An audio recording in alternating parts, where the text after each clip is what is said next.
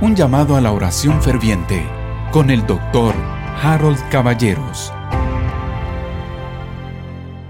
Bienvenidos queridos hermanos, ya es primero de octubre y nosotros continuamos con nuestro devocional llamado a la oración ferviente. Recibí muchos comentarios y dentro de ellos habían unos comentarios muy especiales.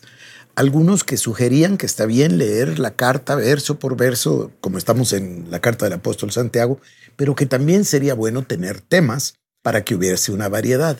Y una hermana me puso un mensaje interesantísimo rogándome si no podía yo usar este tiempo para que pudiésemos todos juntos aprender a orar. Me pareció maravilloso. Así que de vez en cuando voy a intercalar programas como este.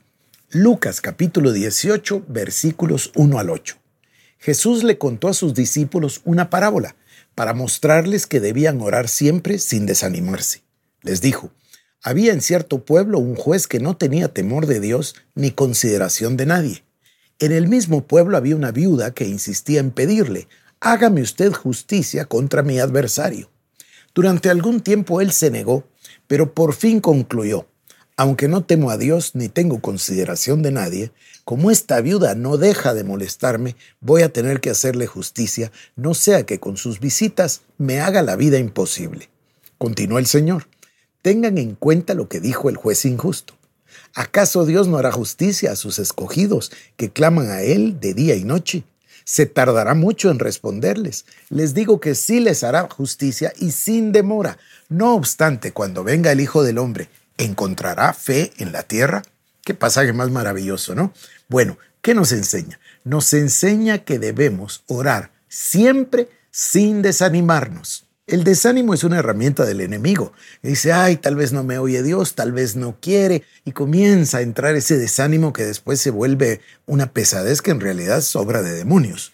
No, no, no. Jesús dice, les mostró la parábola para mostrarles que debían orar siempre y sin desanimarse. Y cuando Jesús les dice, del juez injusto, ¿cuánto más mi Padre que está en los cielos os hará justicia? ¿A quienes? A sus escogidos que claman a Él de día y noche. ¿Se tardará mucho en responderles? Les digo que sí les hará justicia y sin demora. ¿No le parece maravilloso?